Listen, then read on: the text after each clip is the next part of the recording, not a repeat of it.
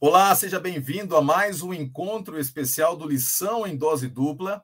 Hoje um pouquinho diferente, porque devido à quadrienal que vai envolver toda a estrutura da ápice, a equipe de comunicação, de transmissão, nós vamos precisar fazer hoje de uma maneira um pouquinho mais informal. Eu estou aqui na minha casa, os convidados também estarão em suas respectivas casas, mas vai ser muito bom a gente poder participar juntos e termos assim de uma maneira mais tranquila, uma interação, vai ser algo bem informal, mas vai ser uma lição muito especial. Eu quero aproveitar e introduzir esses dois companheiros que têm me ajudado sempre aqui nas transmissões ao longo de todo o ano. O pastor Wanderson Assunção, chega mais perto, entra na transmissão.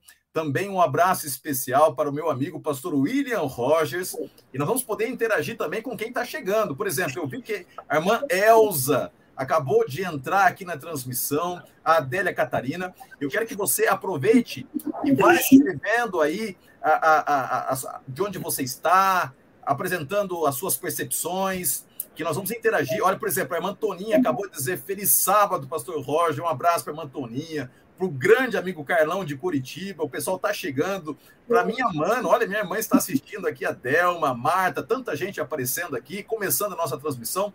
Chegue mais perto, sejam bem-vindos ao Lição em Dose Dupla. Deixa eu falar com os meus amigos, como está aí pastor Wanderson Assunção, pastor William Rogers. Vamos começar primeiro com, com o grande amigo pastor Wanderson Assunção, para os íntimos Escovão, meu brother, desde os tempos da faculdade. Aliás, os dois são brothers desde o tempo da faculdade. Como é que vocês estão? Feliz sábado. Dá um alô para a galera que está chegando na nossa transmissão. Olá, meu amigo Pastor Roger, que bom estar com você. Você é um, um amigo do coração, viu? Um amigo como você, assim, vale ouro, né? Uma boa noite para você que acompanha a lição em dose dupla aqui pelas redes sociais. Uma alegria, um prazer estar de volta. Muito obrigado pelo convite. Eu que agradeço, pastor Vanso, sua presença conosco. Xará, e aí, Xará, como é que você está, meu amigo? Tudo bem contigo? Pastor William Rogers. Pois é, meu amigo, estamos bem aqui, animados. Obrigado pelo convite. Você sabe que é um privilégio participar com pessoas tão nobres como vocês. E temos aqui pessoas tão especiais nos acompanhando, né? Daqui um oi, ó. Sabe quem que eu estou vendo aqui nos comentários do YouTube? Aí, Edilza. Um abração para você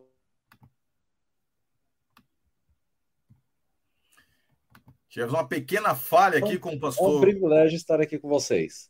Joia. Então, já que você mencionou, eu vou aqui aproveitar e, mandar um abraço para todo mundo que está chegando aqui. Olha, é, o Alisson Gomes, a irmã Edilza, né, como você mencionou, Denis Sampaio, Maria Antônia de Freitas, tem também aqui é, a Toninha, já mencionei também, são várias pessoas, a irmã Eunice, tá? A irmã Eunice também chegando, dando o seu alô. Nós estamos aqui participando de um momento que é um momento singular, onde nós podemos estudar a lição da escola sabatina, recapitular aquilo que nós aprendemos ao longo da semana. E a lição da escola sabatina nada mais é do que uma oportunidade de nós irmos até a fonte, a palavra de Deus. Eu já estou aqui com a minha Bíblia em mãos.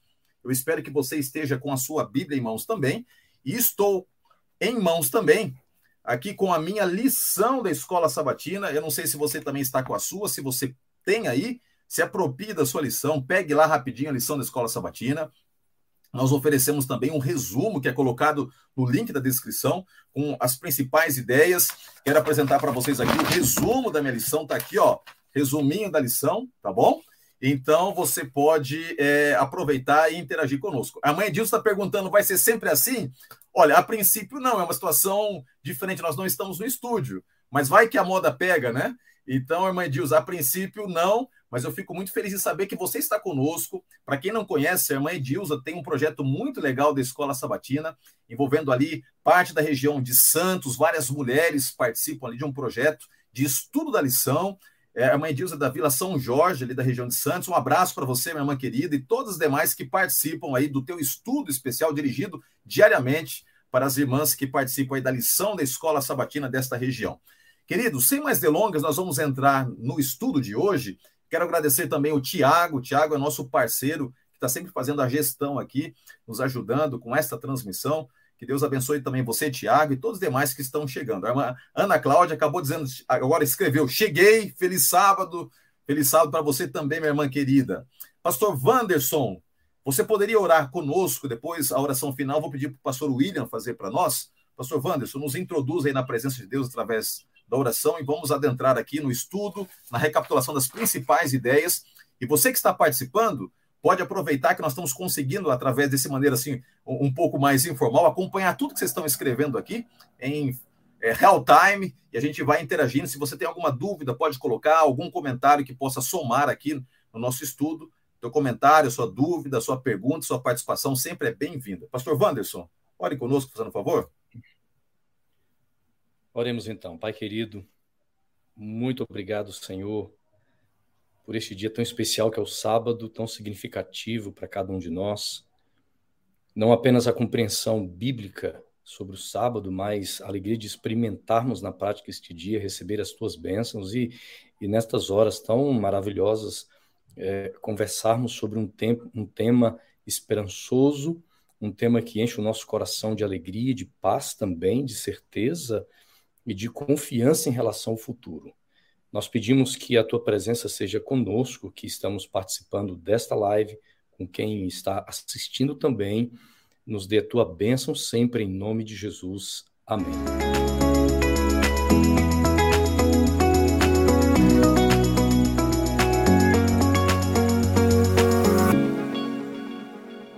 Obrigado, pastor Wanderson, pela oração que nos dá a certeza de que Deus estará conosco através da recapitulação desse estudo.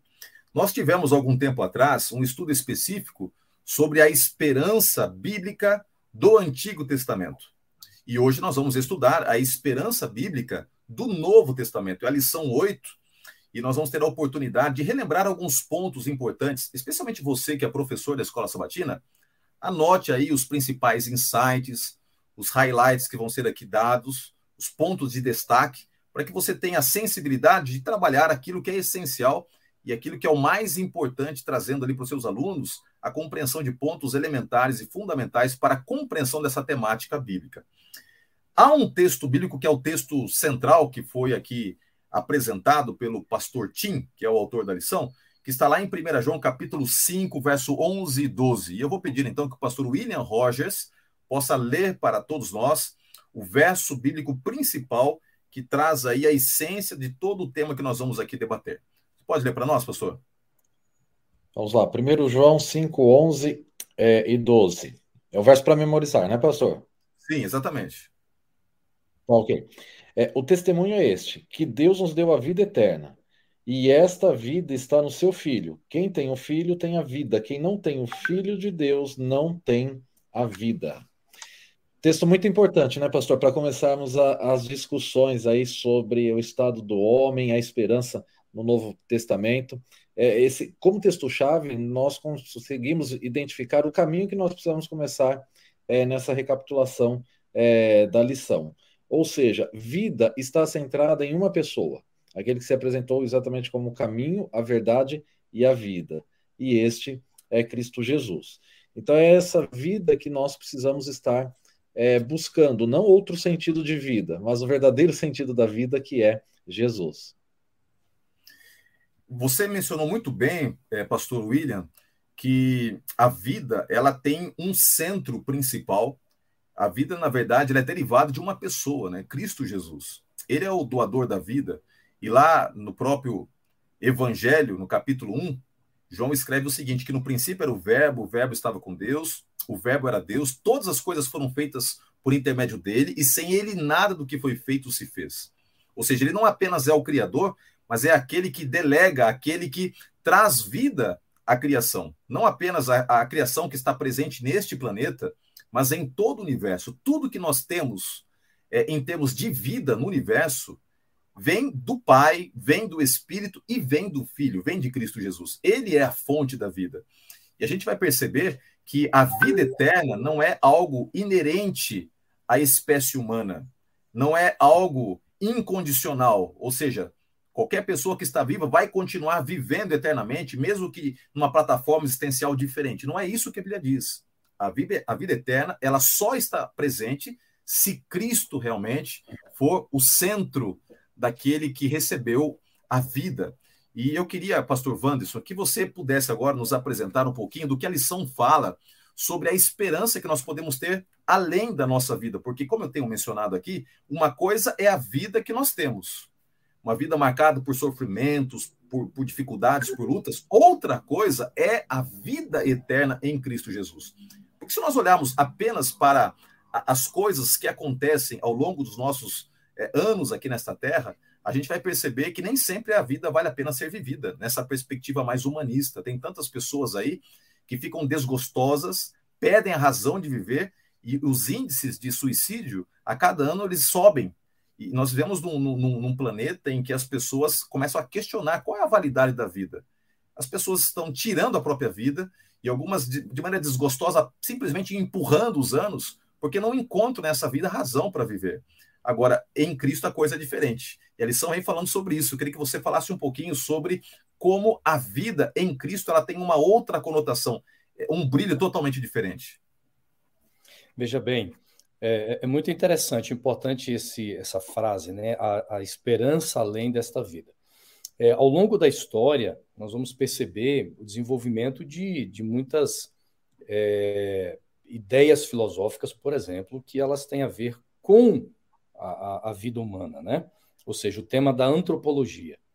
E, e ao longo dos séculos, as, os, os homens vão tentando desvendar algumas coisas, por exemplo, como é que é a vida do ser humano além, é, a, além da morte? Né? Será que tem vida depois da, que a pessoa morre?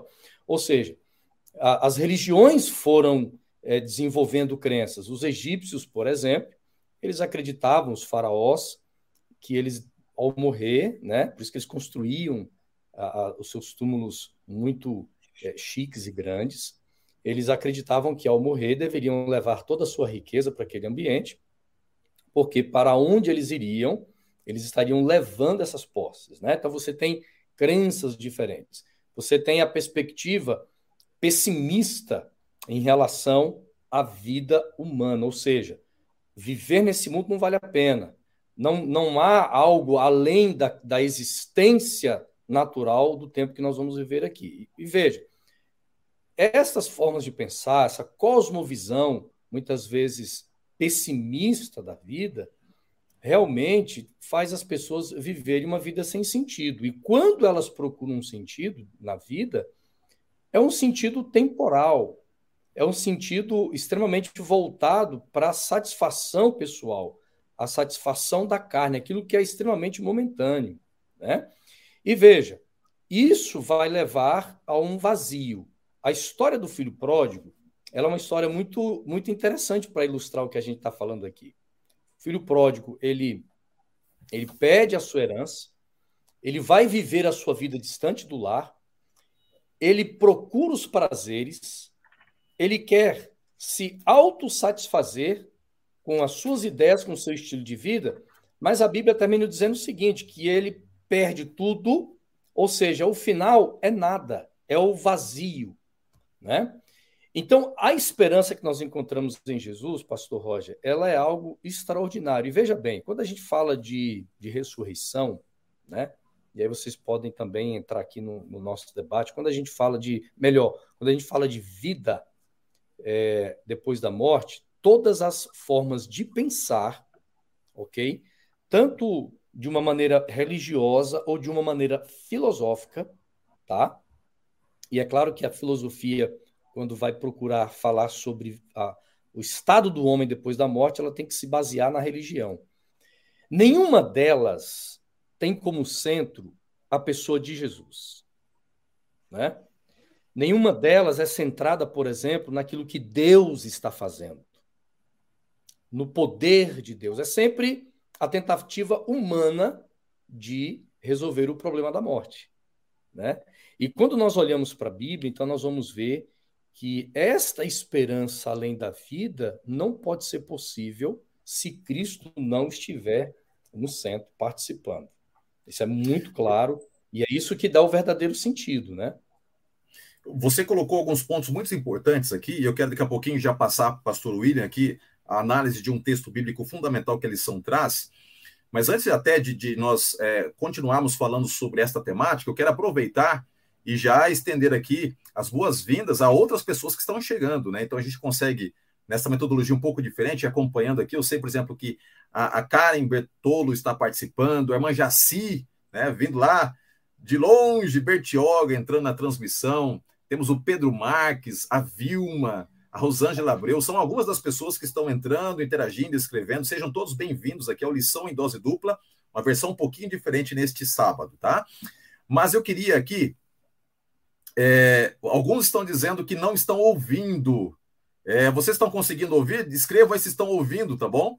É, pra, é, a Adriana Gomes falou assim: não estou ouvindo, tá? Se vocês não estão ouvindo, digam aí se estão ouvindo ou não, tá bom? E, e a gente vai poder aqui dizer, de alguma forma, é, dando esse feedback se a transmissão está chegando legal para todos vocês aí, tá bom? É, vamos lá. Você mencionou. É, o William faz a, a, linguagem dos sinais aí. Ah, não, mas, ó, já escreveram que estão ouvindo aqui sim, tá bom?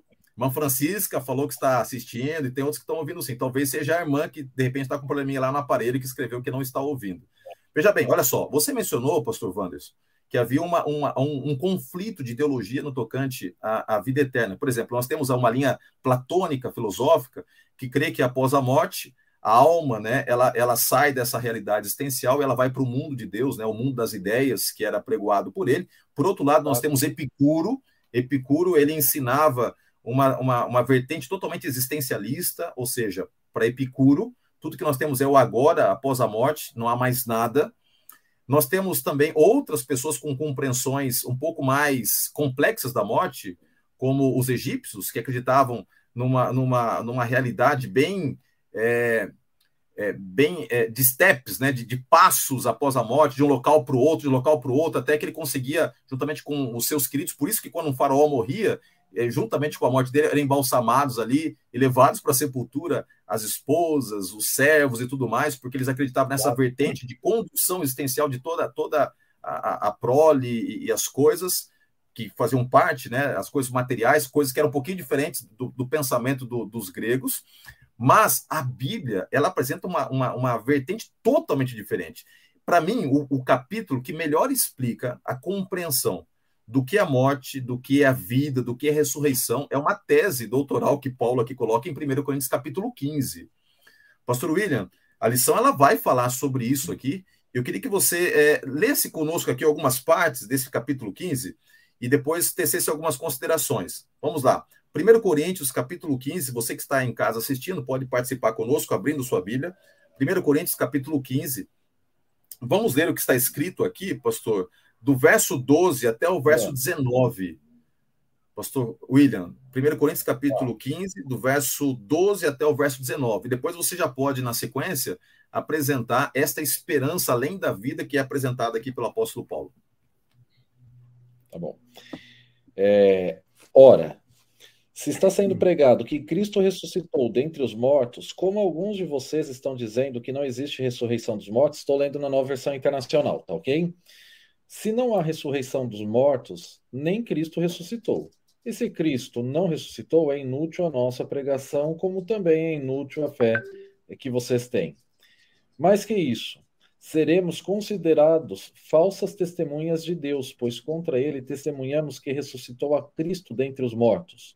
Mas, se de fato os mortos não ressuscitam, ele também não ressuscitou a Cristo.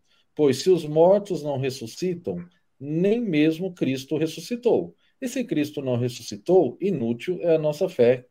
Inútil é a fé que vocês têm e ainda estão em seus pecados. Neste caso, também os que dormiram em Cristo estão perdidos. Se é somente para esta vida que temos esperança em Cristo, somos, de todos os homens, os mais dignos de compaixão. É, Pastor Roger, um, texto muito importante. Ele segue uma linha lógica muito matemática, né? Falando inclusive da fé que professamos. Se professamos fé em Cristo como redentor e não houve ressurreição da parte de Cristo por não crermos na ressurreição, então vã a nossa fé. E aí o apóstolo Paulo ele vai até concluindo dizendo o seguinte: se é, pensarmos dessa forma, nós somos seres humanos que mais precisam de compaixão, porque daí aqueles é, que vivem crendo em Cristo ainda estão em seus pecados, porque se não há ressurreição da morte, não há é, vitória sobre o pecado. O pecado ainda continua com seu agrilhão, porque o salário do pecado é a morte. Se a morte não foi vencida, pe o pecado não foi vencido. É, e se não cremos na ressurreição como Cristo ressuscitou, também perdemos a esperança daqueles que dormiram no Senhor, aquela bela esperança que o próprio apóstolo Paulo fala lá em 1 Tessalonicenses, é, de que quando Jesus voltará, os túmulos irão se abrir. Então, nós conseguimos imaginar é, esse momento de reencontro. Pais reencontrando os filhos, filhos reencontrando os pais, será um momento todo especial. É, e é exatamente a, a fé na ressurreição literal, como Cristo Jesus ressuscitou, e que nós iremos passar por essa ressurreição, como simbolicamente foi demonstrada isso é, pelas pessoas que Jesus ressuscitou. Vamos citar apenas é, Lázaro aqui. É, nós acabamos entrando em um problema é, de fé, em um problema filosófico e de teologia muito grande. É, porque se nós cremos em qualquer outra teoria, nós destruímos tudo aquilo que a Bíblia ensina sobre ressurreição, em pró propriamente a ressurreição de Cristo, que foi visto por muitas pessoas. É, muitos testemunharam Cristo Jesus ressurreto. Eles viram Cristo Jesus ascendendo aos céus nas nuvens. Então, se a minha fé sobre o estado do homem na morte, é, ela anula a ressurreição literal, que é para todos, é, eu acabo derrubando muitas outras doutrinas bíblicas. Como o próprio apóstolo Paulo falou, o perdão dos pecados, ou seja, o pecado ele não foi vencido na cruz. É, e como vocês mesmos já colocaram, se imaginarmos teorias de que o homem, ao morrer, ele vai para o céu, nós destruímos toda a lógica e o bom senso e sabedoria de um Deus que é sábio. É, eu vou ser simplista aqui, tá? Vou, vamos tentar explicar como se estivéssemos explicando para um filho nosso. Tá? Se a pessoa, quando morre, ela vai para o céu, e se a Bíblia fala de ressurreição literal, é, então a pessoa volta do céu para encarnar em um corpo, aqui ainda corruptível, para depois ressuscitar e aí então recebermos a incorruptibilidade. Então isso fera todas as doutrinas bíblicas e toda a lógica bíblica isso acaba, nós acabamos entrando numa grande contradição. E é importante entendermos isso, que às vezes um ponto de fé nosso, se ele não estiver estruturado na Bíblia e em Cristo Jesus, ele se torna contraditório e acaba derrubando até outras doutrinas, né? Então é importante termos esta fé da ressurreição literal.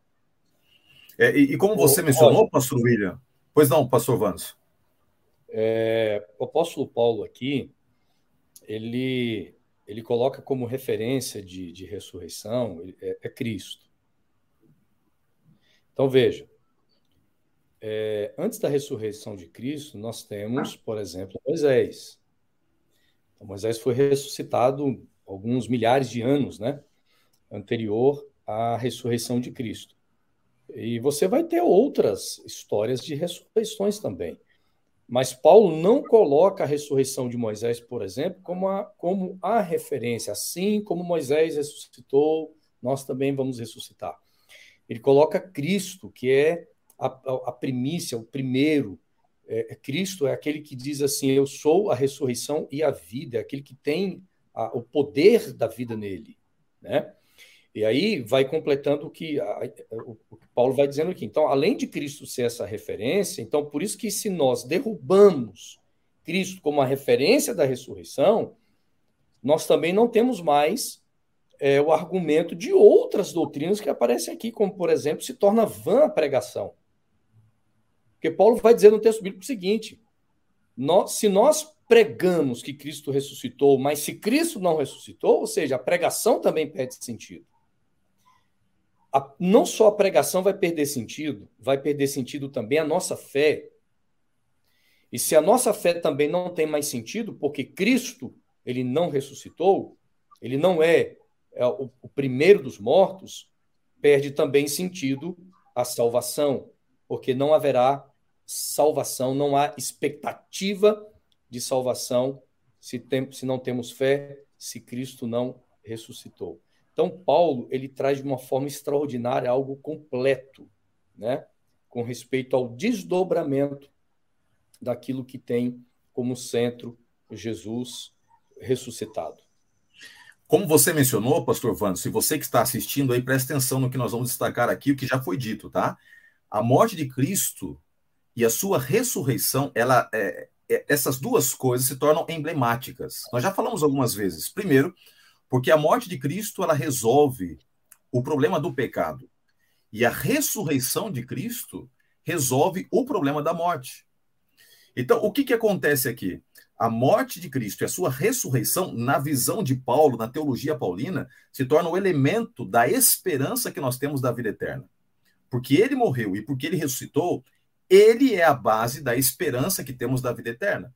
Como o pastor Vanso bem colocou, e aqui tratando no capítulo 15, Paulo diz o seguinte: é pela ressurreição de Cristo é que nós temos esperança. E ele joga com as palavras dizendo o seguinte: se ele não morreu e se ele não ressuscitou, logo a nossa, nossa fé é vã. Agora, por que, que a gente tem esperança? Por que, que você está aí participando dessa transmissão e tem esperança que, mesmo morrendo, há uma recompensa, há uma, uma oportunidade de desfrutar da vida eterna? É porque Cristo, ao vencer a morte, conquistou o direito de que esta vida eterna seja nossa também legada. Agora, tem um detalhe. Aqui eu vi que a irmã Edilza até colocou no, no chat aqui o comentário que muitas pessoas não entendem né, essa, essa, essa ideia bíblica do que é a morte. E pensa o seguinte: quando a pessoa morre, automaticamente a alma da pessoa se desprende do corpo e vai para o céu. Isso não faz nenhum sentido, primeiro, porque quando Cristo morre e ressuscita, ele ressuscita no domingo. E quando Maria chega para tocar em Cristo, ele diz o seguinte: olha, não me toque, porque eu ainda não fui ter com meu pai. Se o próprio Cristo, né? Se a alma dele, após sua morte, tivesse subido para o céu e depois descido para encontrar com o corpo, como é que ele teria dito para Maria: olha, não me encoste ainda, porque eu não fui ter com o meu pai, não me toque, né? Então veja bem, primeiro, o Cristo está dizendo e, claramente. Pastor Roger, é... Pois não. Não, é, é exatamente isso que você está falando. A, a, questão lógica da coisa, né? Você citando os textos bíblicos, não sei se o, o Tiago consegue até colocar, Denis Sampaio colocou o seguinte: então, olha a importância de ter de, da fé correta baseado no texto bíblico. Se o homem morre e vai para o céu, que é o tema da lição também dessa semana, acho que é terça-feira, né? É, ele virá. Jesus vai voltar para quê? Vocês estão entendendo? E, e se, ó, é, dando continuidade ao que você está falando, tá? Desculpa ter te interrompido, Não, mas assim, se, se a pessoa quando morre vai para o céu, é, nós pulamos a doutrina do juízo investigativo, que está em Hebreus, o santuário celestial. Tá? Então, assim, é, é, é, tão belo que o apóstolo Paulo colocou ao fazer esse jogo de palavras, quer dizer, se eu não creio na ressurreição, em vão é a nossa fé, porque se Cristo não ressuscitou, nós continuamos em pecado. Então, assim, se eu, um simples detalhe de eu crer que quando a pessoa morre, ela vai para o céu, eu acabo derrubando a doutrina do juízo investigativo, do santuário celestial, é, duas doutrinas: juízo investigativo, é, santuário celestial, a volta de Cristo Jesus, a própria ressurreição dos mortos. Então é exatamente isso que você estava falando, né? E, e, em cima do que você está falando, Pode. pastor William, só um detalhe, só para completar aqui, já passo, pastor Vandes, aí está o grande ponto. O que, que Paulo está dizendo aqui no capítulo 15? É importante que você entenda isso. Que se Cristo não ressuscitou, não há para nós a esperança da ressurreição. Perceba que Paulo não coloca para nós a esperança como sendo a morte. Porque nessa teologia platônica, né, filosófica, o que acontece? A pessoa morre, ela vai para o céu, ou seja, a morte acaba sendo uma solução, né? Porque a pessoa morte, morre, ela passa para uma outra plataforma existencial no céu, ou seja, seria uma bênção a morte. Mas Paulo não está dizendo isso. Paulo está dizendo o seguinte: que se Cristo não ressuscitou, logo para nós também não há a esperança da ressurreição. Ou seja, para Paulo, a esperança que nós temos está na ressurreição.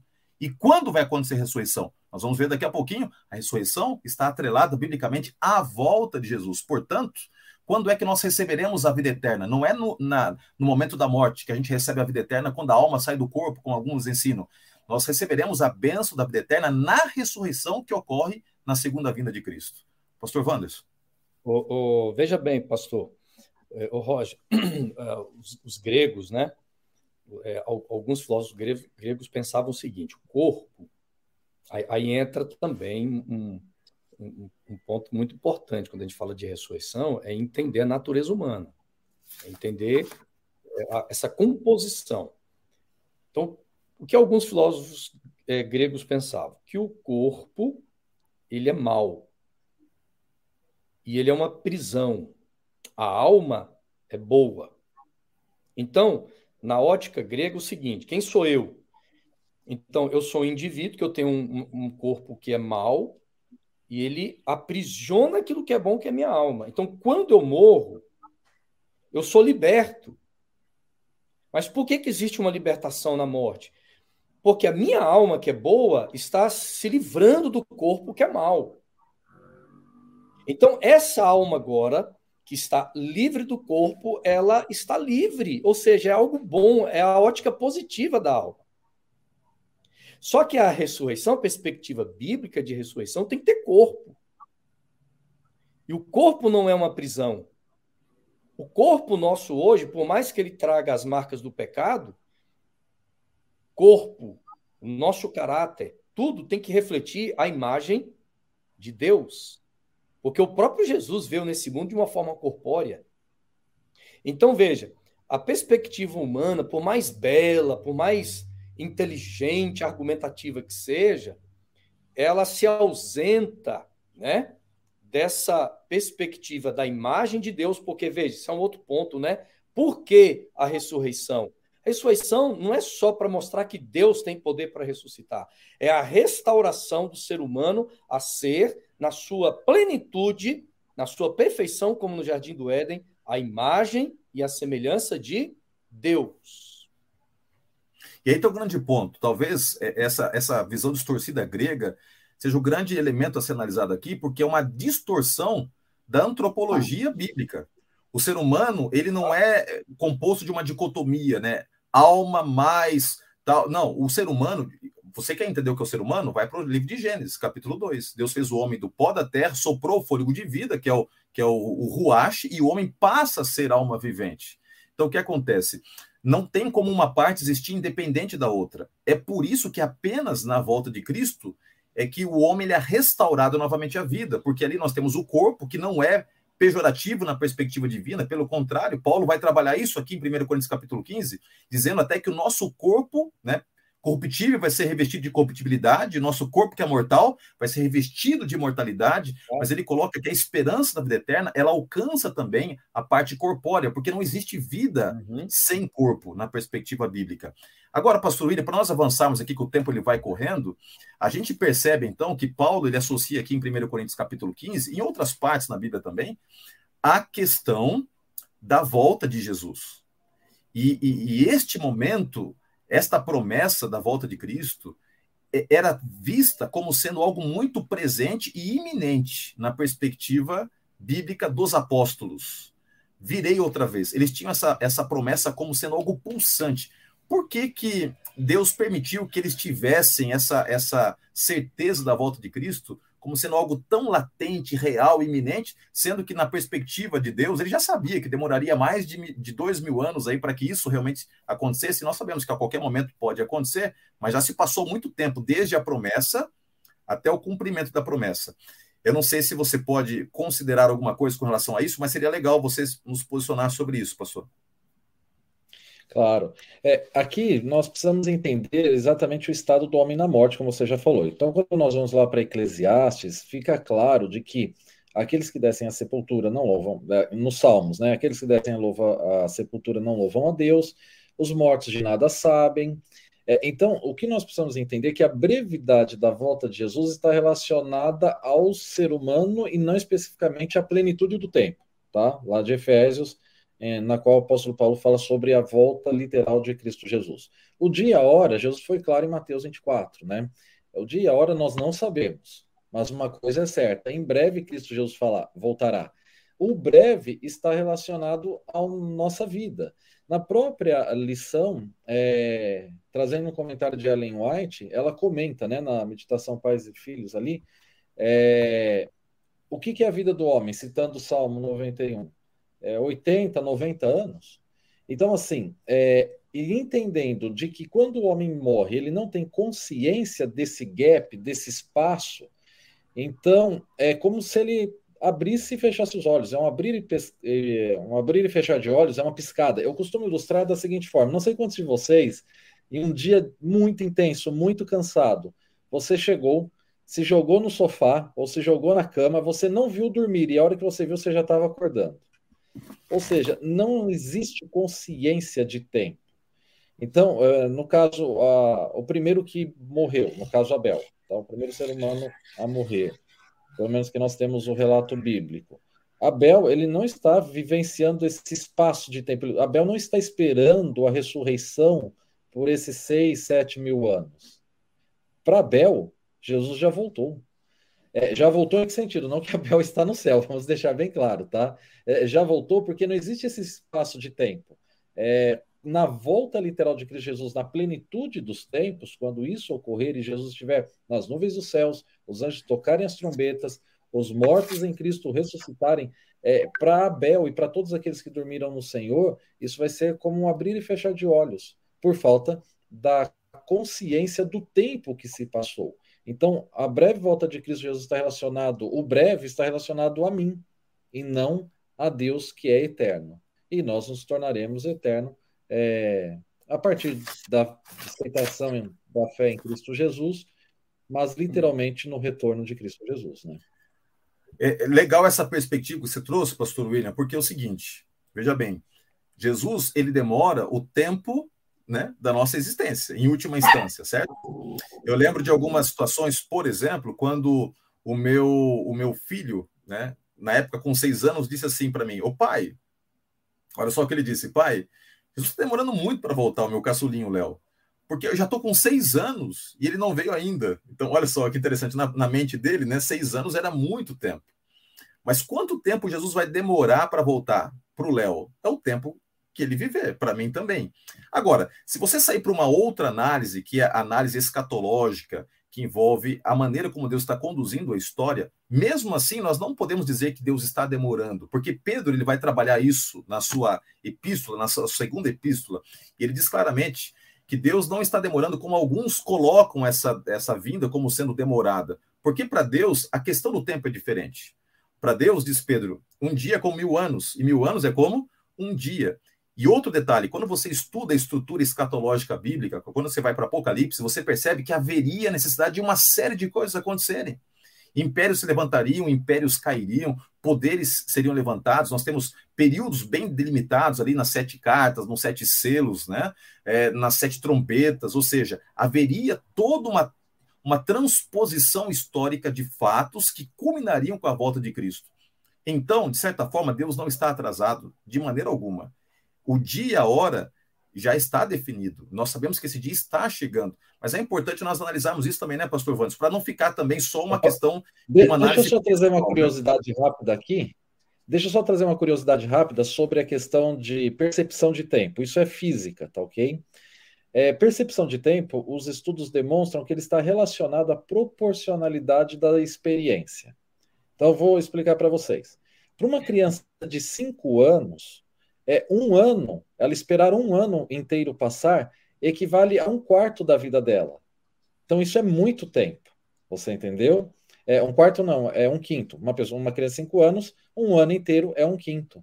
Agora uma pessoa de 50 anos, um ano é um 50 avos, tá OK? Da experiência vivida dela, ou seja, quanto mais tempo a pessoa vive, mais experiências ela tem, a, o tempo vai diminuindo a sua fração, a percepção de tempo. É por isso que os idosos dizem o seguinte: como o ano passa tão rápido? E a criança fala: Nossa, como está demorando para eu fazer meu aniversário? Por quê?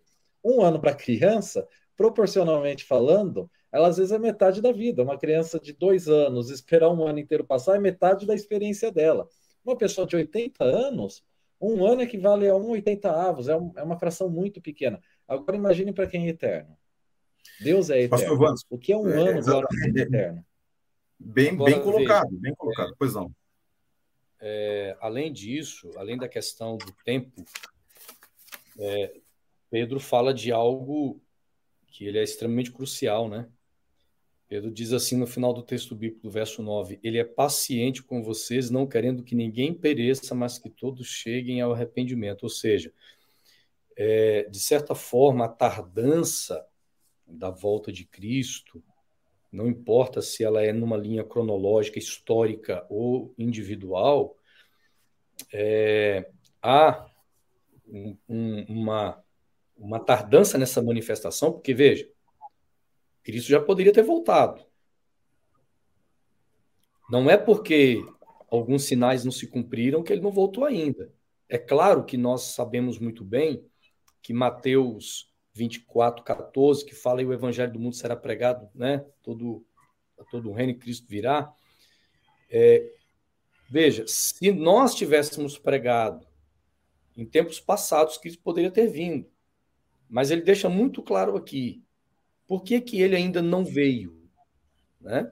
É tempo de graça, é tempo de, de salvação que ele vai dando àqueles que não conhecem a Cristo.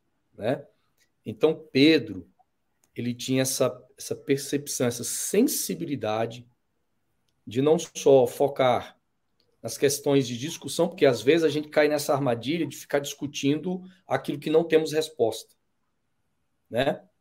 A gente ficar especulando, ah, vai voltar daqui a dois anos, ó, oh, está acontecendo isso, está acontecendo aquilo.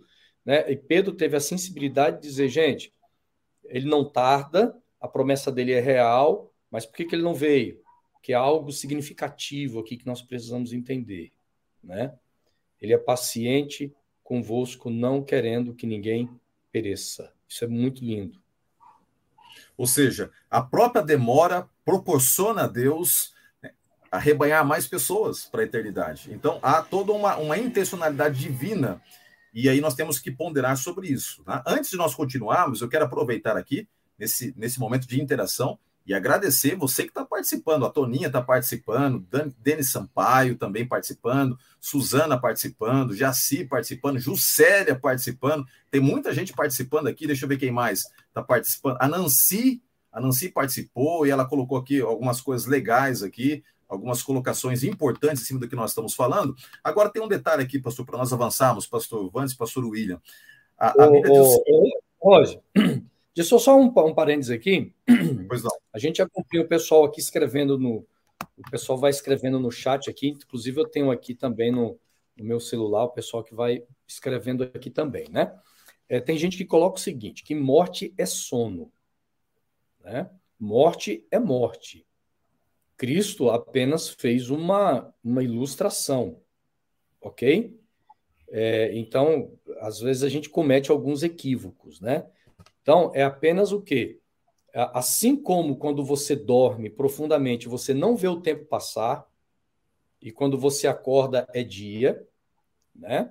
Então, Cristo fez uma ilustração. Então, morte é ausência de vida, é ausência de consciência, ok? Só para não ficar alguns equívocos aí, porque ultimamente, às vezes, eu vejo gente dizer assim, não, porque a morte é sono, né? Então, para ficar bem claro aí, tá bom? Obrigado, pastor. É. É apenas um, um, paralelo de ilustração que Cristo usa né, em João capítulo 11. É, é uma figura que talvez nos proporciona a possibilidade de entender um pouquinho, mas não, não podemos fazer uma transposição literal. Não é apenas um sono, é mais do que isso. Né? Como você disse, morte é morte, é um estado profundo de inconsciência, onde nós aguardamos novamente a ressurreição. E é sobre essa ressurreição que nós queremos abordar aqui. Cristo diz assim: Eu, ressuscita, eu ressuscitarei. João capítulo 6, para você que estudou a lição, você vai perceber que Jesus ele trata de algo muito importante. O contexto ali é a multiplicação dos pães e dos peixes. Jesus estava fazendo ali um, um lindo sermão, o tempo foi passando, as pessoas permaneceram. Jesus se compadece das pessoas, ele multiplica os pães no final daquele dia, as pessoas ficam impactadas, ele sobe para para ter um momento com o pai de, de, conversa, de intimidade ali no monte.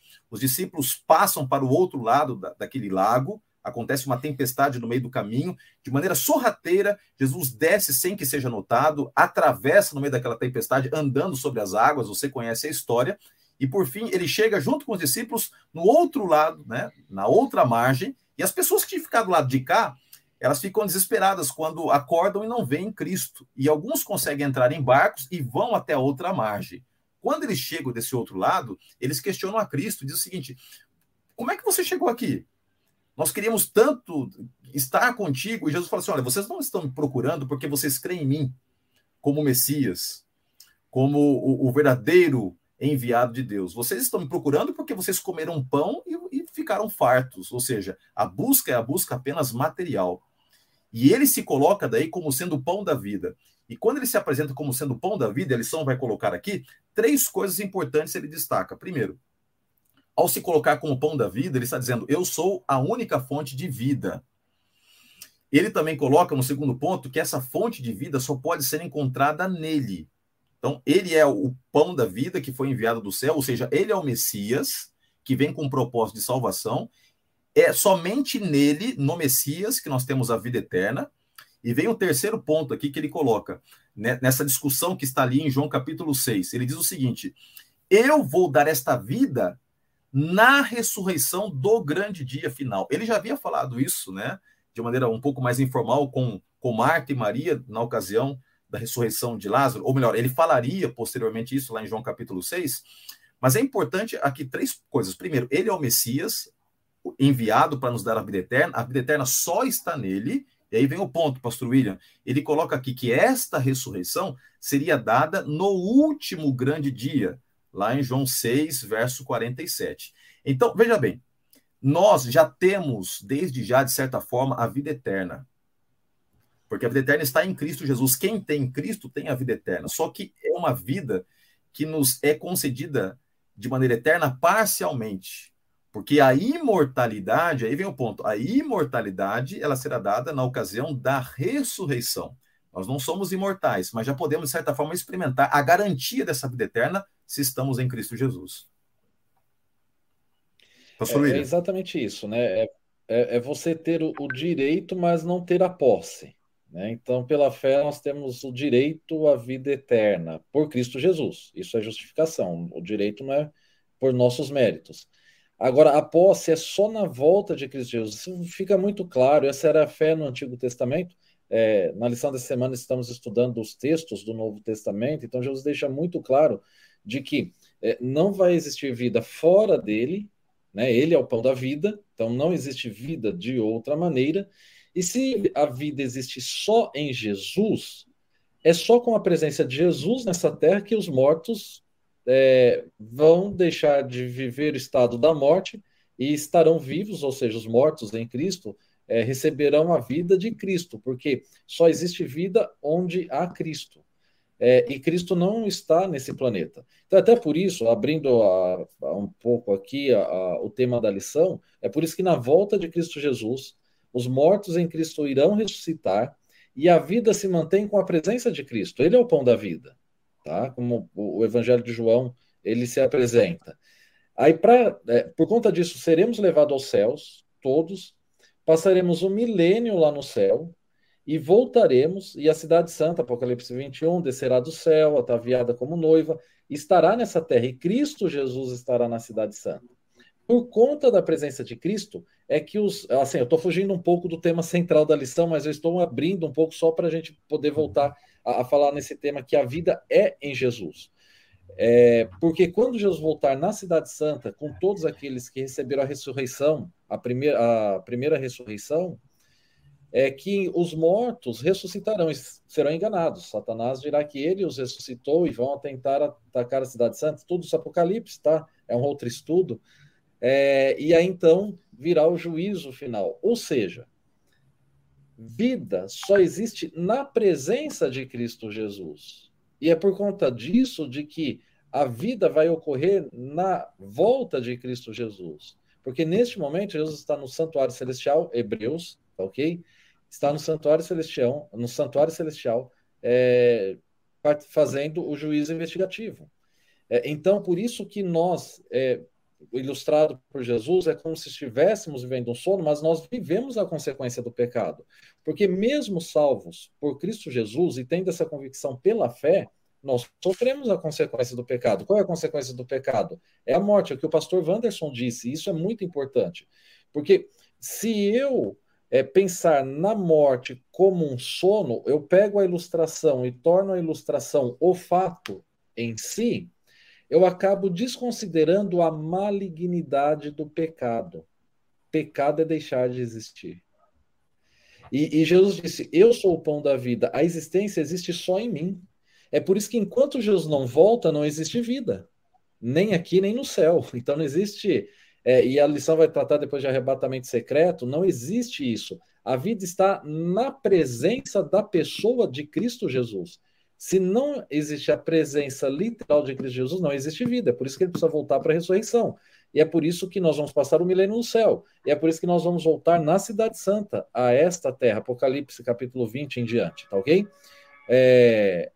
E aí então os mortos vão ressuscitar, juízo eterno, ou seja, o fogo, e a vida eterna vai existir para nós, porque o pecado foi pago e aquele que pagou o pecado vai estar conosco nessa terra.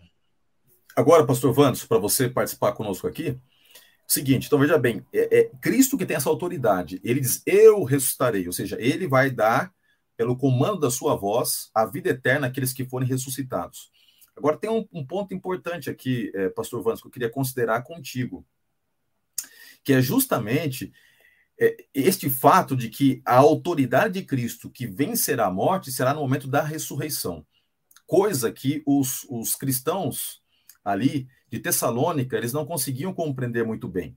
Havia uma percepção da iminência da volta de Cristo, e cada pessoa que morria, talvez pelo ensinamento de Epicuro, que acreditava de maneira plena que tudo que temos é o agora, então eles lutavam para estar vivos, porque cada um que morria é como se não tivesse mais uma chance, né?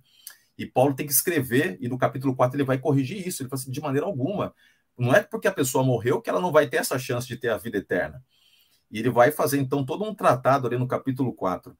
E, e é importante a gente analisar isso, porque isso apenas é, destaca o fato de que há, há uma solução, sim, para aqueles que estão dormindo, né? ou seja, o sono, entre aspas, da morte, mas também coloca por terra essa própria ideia que o pastor William Horst mencionou, do arrebatamento secreto, né? de outras teorias aí que são muito mais humanistas do que bíblicas, porque ele contextualiza quando isso vai acontecer, quem é que pode fazer com que isso aconteça, e ele coloca a esperança, não apenas para os que estiverem vivos, mas a mesma esperança também alcança aqueles que estão mortos. É, eu vejo uma relação aqui com o capítulo 6, que vocês comentaram aí, falando da questão do poder de Cristo, né? E a questão da perspectiva. Veja, o povo lá no capítulo 6 era uma perspectiva terrena. É o agora, a gente quer comida. E eles pediram Cristo um sinal. Se você realmente Messias, faz um sinal. E Cristo não queria fazer sinais é, simplesmente multiplicando pães e peixes, porque ele tinha feito no dia anterior. Né?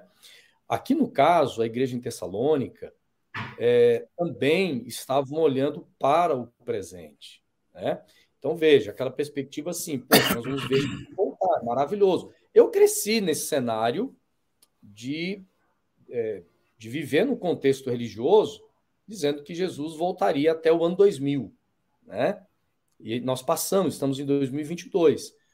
E lá no contexto deles, imagina, as pessoas começaram a morrer, os cristãos olhavam para aquilo e diziam: Poxa, mas é, o fulano morreu, onde é que está toda a esperança que nós depositamos na volta de Jesus e Cristo não volta, Jesus não está voltando?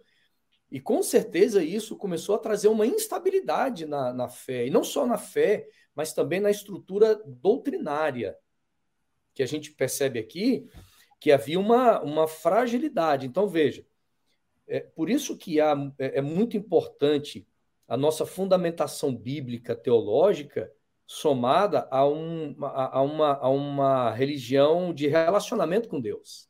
Né? Então, Paulo ele conseguia viver isso. Paulo ele estava embasado numa teologia muito clara para ele do que significava esse tema. Então, para Paulo, o seguinte, e, e, Paulo também vai compreendendo ao longo do tempo, o Espírito Santo vai revelando para ele.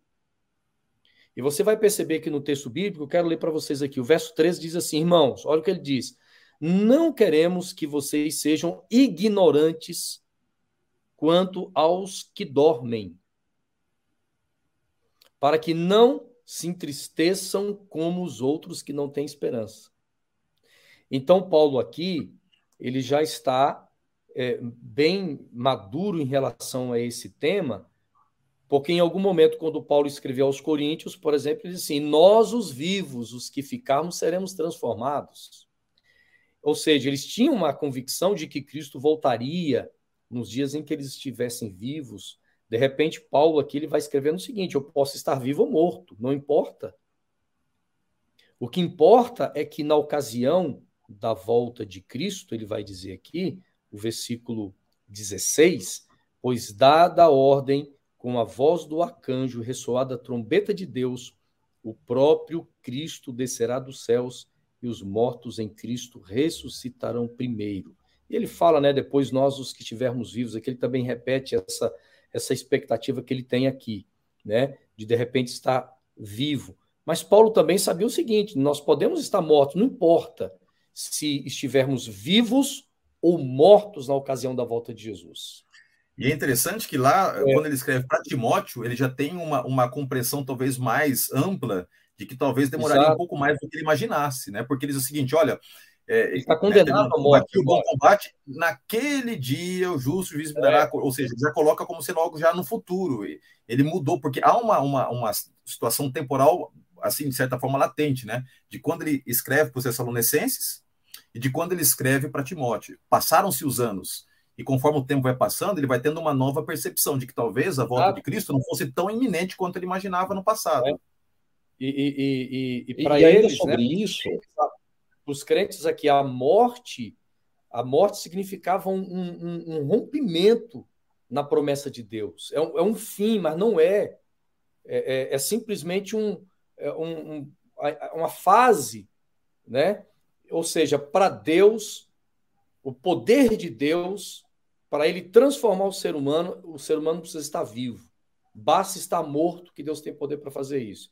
E aí é onde é que eles deveriam se apegar também na sua esperança. É. E, e, também deixar claro, porque da mesma forma que o pastor Wanderson falou de que é, muitas vezes nós usamos a ilustração como o fato em si, né, é, falando do sono da morte e achando que a morte é um sono, e a morte não é um sono, a morte é consequência do pecado, é deixar de existir. Às vezes nós temos a ideia seguinte, que é, por não termos consciência de tempo, quando a pessoa morre, o termo correto é como se Jesus já estivesse voltado, não que Jesus já voltou para aquela pessoa. Porque se, se, a gente tem a ideia de que quando a pessoa morre, Jesus já voltou para ela, nós tiramos a volta literal de Jesus. Então é importante entender o seguinte: para Abel, o primeiro é, homicídio que a Bíblia relata, daquele primeiro que morreu, para Deus, esse espaço de tempo existe, porque Deus é eterno. Deus ainda não voltou para Abel. Né? Para Abel não tem a consciência do tempo passando, mas Deus tem. Então, é, quando nós utilizamos a frase quando a pessoa morre, é, com, é usar o termo como é importante para a fé bíblica, senão, da mesma forma, eu posso estar chamando a morte de sono quando a morte é consequência do pecado. E eu também não posso declarar que Jesus já voltou para quem morreu, porque senão eu posso trazer uma confusão muito grande para quem está ouvindo. Bom, se Jesus já voltou para quem morreu, então por que, que ele vai voltar literalmente? Então, isso é muito importante. Se for utilizar a frase, utilizar o como, né? Ou seja, como uma ilustração, não um fato em uhum. si. Para nós encerrarmos aqui o nosso encontro, a nossa conversa aqui sobre o tema da lição, vamos analisar a questão do encontro eterno. A Teresa Ribeiro colocou uma pergunta muito interessante. Eu quero depois terminar fazendo as considerações em cima da pergunta que ela colocou aqui. Mas antes disso, é, é importante a gente entender que esta vitória que nos será ofertada sobre a morte resultará num encontro indescritível. A ressurreição, ela vai proporcionar encontros, sabe, que transpõem a nossa capacidade sentimental de compreensão, até mesmo a capacidade cognitiva. Imagine a alegria de pessoas que foram separadas pela vida se encontrando na presença de Cristo, famílias sendo reunidas, especialmente para aqueles que fizerem parte da última geração, tomara que sejamos nós, né? diante da iminência da volta de Cristo, que sentimos a separação pelo tempo, uma vez que os mortos não têm a percepção, mas os vivos têm. Então imagine algumas pessoas que no momento da volta de Cristo estarão lamentando ainda no coração ou sentindo a saudade de algum querido que descansou em Cristo há 30, 40 anos e, e vem aquele momento em que as sepulturas são abertas. Vai ser algo indescritível, impressionante. E Paulo apresenta esta essa ideia da ressurreição como sendo um mistério. É aqui que alguns eles usam subterfúgios de distorção hermenêutica, exegética da Bíblia, para dizer que este mistério, quando Paulo, ó, eis que vos digo um mistério, ele vai falar sobre isso, né, a partir do verso 51, dizendo que esse mistério nada mais é do que um arrebatamento secreto que viria e toda uma construção temporal que é colocada no milênio, no final dos, do, do milênio, há uma, uma distorção de Daniel capítulo 9, das sete, né, dos sete últimos anos ali, uh, o levantamento do anticristo, a reconstrução do templo, a volta do sacrifício e tal. Então, há uma distorção muito grande, especialmente pelo dispensacionalismo, essa ideia que foi construída por, é, é, por, por, um, por um teólogo, né? Darby, ele vai colocar, não Darwin, tá? Mas Charles Darby, ele constrói toda a teologia do dispensacionalismo, impactado, de certa forma, pelo padre Ribeiro. Eu não tenho aqui como historiar sobre como surgiu esta ideia do arrebatamento secreto, essa ideia de um, de um milênio em que a vida acontece aqui na Terra. E essa ideia que é amplamente abraçada pelo mundo evangélico foi construída por Charles Darwin nessa proposta do dispensacionalismo. Divulgada recentemente por uma, por uma trilogia aí, né, do Deixados para Trás, onde nós temos aí é, Tim LaHaye e outros que divulgaram muito essa ideia, mas isso não tem nada a ver, porque se você vai para o texto bíblico, é muito claro. Ele fala que o próprio mistério é o fato da ressurreição. A ressurreição em si, ela é o mistério de Deus. A maneira como Deus vai vencer a morte está além da nossa compreensão. Como é que vai isso acontecer? Sexta-feira vai falar sobre isso no estudo da lição, como é que Deus vai trazer à existência um corpo material que já está totalmente decomposto? Deus não precisa da matéria para trazer esse corpo novamente à vida, com as características genéticas e assim por diante. Então, a própria ressurreição em si, e este encontro é o mistério, e não essa estrutura de dispensacionalismo e tal que é colocado. O texto é muito claro. O qual é o mistério que Paulo vai falar? É a ressurreição. Esta é uma coisa que nós aceitamos pela fé, mas que transpõe a nossa capacidade cognitiva, é o mistério de Deus. E, e, e, eu acho que a gente poderia entender que esse mistério de Deus nos coloca na perspectiva do encontro, porque nada mais é do que uma segurança que temos de que aqueles que estão separados de nós, uma vez mais serão inseridos na nossa convivência através da ressurreição. Pastor Vandes, é, pastor, a, a, a, observação final de vocês antes de nós encerrarmos. É, e veja bem, é, o, o arrebatamento secreto ele vai contra vários outros pontos da Bíblia. Né? É, o, arrebento, o arrebatamento bíblico é, é, um, é, algo público. Ou seja, a, a, expressão da salvação de Deus é pública. Jesus morreu de forma pública. As pessoas se entregam a Jesus de forma pública, elas são batizadas de forma pública. Cristo virá de uma forma, a Bíblia, a Bíblia diz o seguinte, que todo olho verá.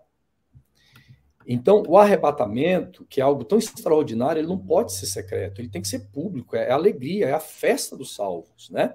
Mas eu quero ler aqui, Roger, é, a gente vai passar uns minutinhos aí, a live não tem problema não. O pessoal às vezes fica na live aí um bom tempo, segura mais um pouquinho. A Tereza Ribeiro diz o seguinte, ela faz uma, uma consideração, uma pergunta, né?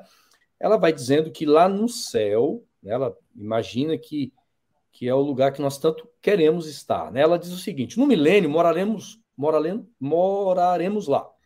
Vamos nos tornar puros a pontos de descer para a terra e continuarmos felizes. Penso, né? Será que iremos ter saudades do céu? Então vamos lá. Primeira coisa, Tereza, nós seremos transformados na terra, tá? Não lá no céu. A gente vai ser transformado aqui. Quando chegarmos no céu, estaremos já transformados. Veja, o nosso período no céu é um período de intencionalidade, que faz parte do, do juízo. Né? Nós temos fases do juízo. Uma delas é o juízo no céu, aonde nós estaremos julgando, diz a Bíblia e o próprio Paulo escreve sobre isso, estaremos julgando os anjos, ou seja, o diabo, os anjos caídos e também os ímpios, mas não é um juízo investigativo, é um juízo. É um juízo de comprovação, né? É um juízo comprovatório. É, exatamente. confirmação, não executivo. Né? Exato. Né? Ou seja, a nossa estada no céu é com esse objetivo. E nós também vamos poder saber o porquê que o fulano está lá, o porquê que o ciclano não está, ver os livros, etc. e tal. Aí, ok. Aí viremos para a Cidade Santa. Então, veja, o objetivo final de Deus na criação é a nova terra. A Bíblia termina dizendo isso. Capítulos 21 e 22 do Apocalipse é uma é um retorno a Gênesis capítulo 1 e capítulo 2, aonde voltaremos para essa terra, não mais viveremos um lugar de pecado, mas viveremos aqui para todo sempre, né? Deixa Ela eu completar um negócio. Deixa eu, só, deixa eu só completar. Eu, eu, deixa eu completar. É, eu acho que aí está o ponto, tá? Porque, veja bem, o pecado nos tirou de casa. certo? Nós somos afastados do Éden. Toda a história da redenção acontece para que a gente volte para o Éden. E aí está o grande ponto. O que ela colocou, eu até entendi. A gente vai passar mil anos maravilhosos no céu. Quando a gente voltar para a Terra, a gente vai sentir saudade? Não. Por que, que a gente não vai sentir? Por um detalhe muito claro. Porque o plano original de Deus é que a gente esteja aonde Adão e Eva nunca deveriam ter saído. E aí vem um segundo aspecto. O céu vai se mudar, mudar para cá. Aí que está a grande coisa. Nova Jerusalém, que é um local físico em que Deus habita, uhum. o que, é o céu? Não é um local etéreo, é um local físico. Tem uma música do Oratos do Rei, né, que diz que o céu é aqui. O céu será aqui, né, de alguma forma, né, mais escatológico. Porque a, a Bíblia diz o seguinte, Apocalipse 21, que Deus mesmo estará com eles e habitará com eles. Ou seja, o céu vai se mudar, a cidade santa ela vai descer sobre a terra. Então haverá uma capital, e essa capital é a Nova Jerusalém. De certa forma, o local em que nós passamos os mil, ou passaremos os mil anos, vai se mudar para a terra. E nós nos reuniremos a cada sábado neste local. Então nós teremos um encontro semanal, Isaías, capítulo 66 vai abordar isso, que nós teremos um encontro semanal é, na Nova Jerusalém. E a passado sábado nós poderemos voltar para as nossas casas que construiremos, né? E, Isaías 65 vai dizer isso, né? Que construiremos, receberemos de Deus terras, né, para habitar e não construiremos para que outros habitem. Nossa vida vai ser incrível, mas nós não sentiremos saudades do céu porque o céu vai se mudar para a terra. A terra, olha só o plano da redenção como é incrível. A terra se tornará a capital do universo. É uma coisa indescritível, né? Hoje não é. Ela se transformará no, na capital do universo. Ô, Roger, deixa eu ler aqui, ó, para completar, né? Apocalipse capítulo 22, verso 1 em diante, diz assim: Então o anjo me mostrou o rio da água da vida, que, claro como cristal, fluía do trono de Deus e do Cordeiro, ou seja, o trono de Deus vai estar aqui. E no meio da rua principal da cidade, de cada lado do rio, estava a árvore da vida, que frutifica 12 vezes por ano, uma, uma por mês, e as folhas da árvore servem para a cura das nações. Já não haverá maldição nenhuma, o trono de Deus e do Cordeiro estará na cidade, e os seus servos o servirão. E eles, verso 4, e eles verão a sua face, e o seu nome estará na testa deles. E aí uh, o livro vai descrevendo aí mais detalhes, né? É, ou seja, nós vamos estar no lugar pleno, no lugar que nós mais desejávamos e desejamos estar. Né? Amém. A gente não vai ter saudade de nenhum outro lugar desse planeta. A gente pode até querer ir lá visitar, mas o nosso lugar é a nova Terra. Vai ser lindo demais. Pastor William, eu vou pedir para que você dirija aí a oração final, mas eu queria agradecer a todos vocês que participaram conosco. Hoje nós passamos aí sete minutinhos do tempo que geralmente a gente usa, mas é bom demais. A gente se empolga quando a gente fala da ressurreição, da vida eterna, do céu, porque este é o foco de toda a nossa experiência religiosa, de nossa experiência com Deus. É, é nada mais, nada menos do que um preparo contínuo para vivenciarmos em breve esta esperança que vai se tornar em algo concreto. Então, eu queria agradecer você que esteve conosco, você professor, você que ama a Escola Sabatina, você que nos acompanha aqui sempre no Lição em Dose Dupla. Muito obrigado pela sua presença. Foi um pouquinho diferente hoje o nosso encontro. Espero que você tenha gostado. Você pode aí deixar suas impressões finais, mas foi muito bom estarmos juntos. Agradecer de maneira muito especial ao pastor Wanderson, que sempre contribui demais, é, acrescenta com os comentários sempre profundos. O pastor William também é, é um, grande amigo e, e, e muito, muito é, perspicaz da maneira como ele, ele coloca, como ele faz leituras que trazem para a nossa realidade as aplicações das propostas teológicas. Muito obrigado, pastor William, sem demagogia nenhuma, é sempre uma alegria muito grande ter vocês conosco, como todos os demais que participaram da nossa transmissão. E nós terminamos sempre a lição em dose dupla como oração. Eu queria, pastor, que você colocasse nas mãos de Deus todos aqueles que participaram e que Deus abençoe a cada um que estará, especialmente amanhã, né, comunicando esse tema com poder e com autoridade. Que Deus esteja com todos nós. Pastor, despeça-nos em oração. Vamos lá, vamos orar.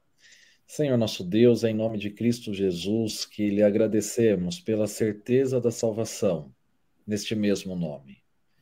Senhor nosso Deus, em nome de Cristo Jesus, que nós também lhe agradecemos pela esperança da vida eterna, da ressurreição, do breve retorno de Cristo Jesus nas nuvens dos céus.